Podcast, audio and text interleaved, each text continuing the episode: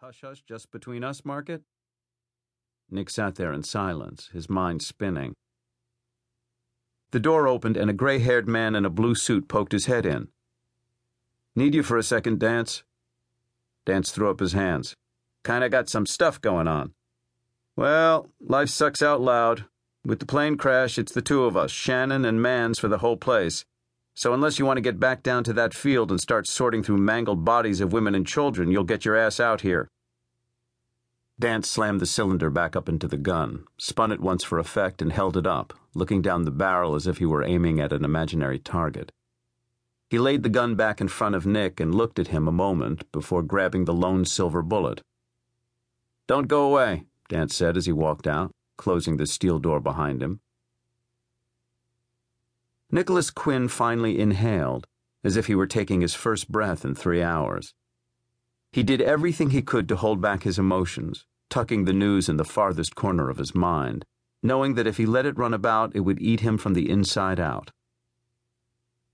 He was dressed in the muted blue and gray Zegna sport jacket Julia had given him two weeks earlier for his 32nd birthday, freshly pressed, looking as if it had just come from the tailor he wore it over a light green polo shirt with his jeans, pretty much his uniform for Casual Friday. Nick's dark blonde hair was on the long side, in need of a cut, one that he had been promising Julia he would get for the last three weeks. His strong face was handsome and unreadable, a trait that had proven invaluable in business and poker.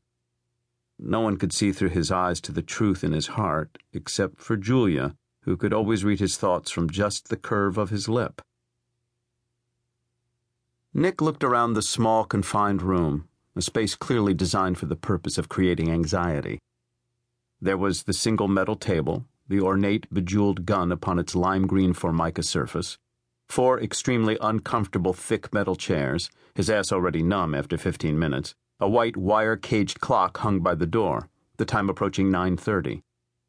The walls were bare, but for a giant white board on the near wall, three colored markers hanging from a tattered shoelace off a corner.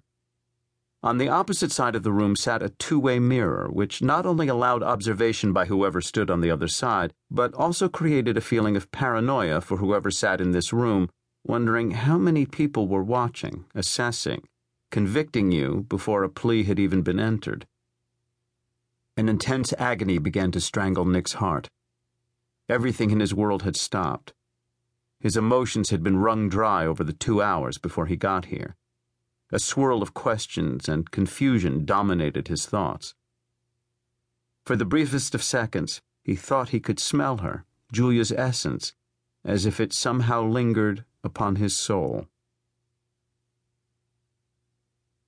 Nick had gotten home at three this morning after a four day whirlwind business trip around the Southwest, so exhausted he didn't even remember getting into bed but he did remember waking up. As he had drifted into consciousness, he looked directly into Julia's blue eyes, which were filled with love. She had been gently kissing him, drawing him up from whatever dream held him tight, coaxing him back into the world. She wore nothing but an Eric Clapton t shirt, which remained on for only three more seconds, tossed to the floor to reveal a perfect body. She was nearly as fit at 31 as she had been at 16 her breasts firm, her belly tight with just a hint of a six pack. Her forever long legs were tan and lithe. She was of Spanish, Irish, and Scottish descent, and there was a classic beauty to her face, her high cheekbones and full lips turning the heads of most men when she walked into a room. Her large blue eyes always grew more alluring during the summer when her skin tanned to a light golden hue, with a hint of freckles rising up on her nose. Julia straddled Nick, leaning down to lightly kiss his lips awake. Becoming lost in her tangle of long blonde hair, the smell of lavender and her natural essence filling his mind, Nick's dream of moments earlier was coming to life. They made love with the heat and excitement of first love, lost in each other's arms, hands roaming each other's bodies, kisses and warm breaths trailing skin. Their passion had rarely waned even after 16 years. And it was never merely sex, despite the preternatural lust they felt for each other. There was always the selfless abandonment, each delaying fulfillment in deference to the other, each concerned with the other's pleasure above his or her own. It was always making love.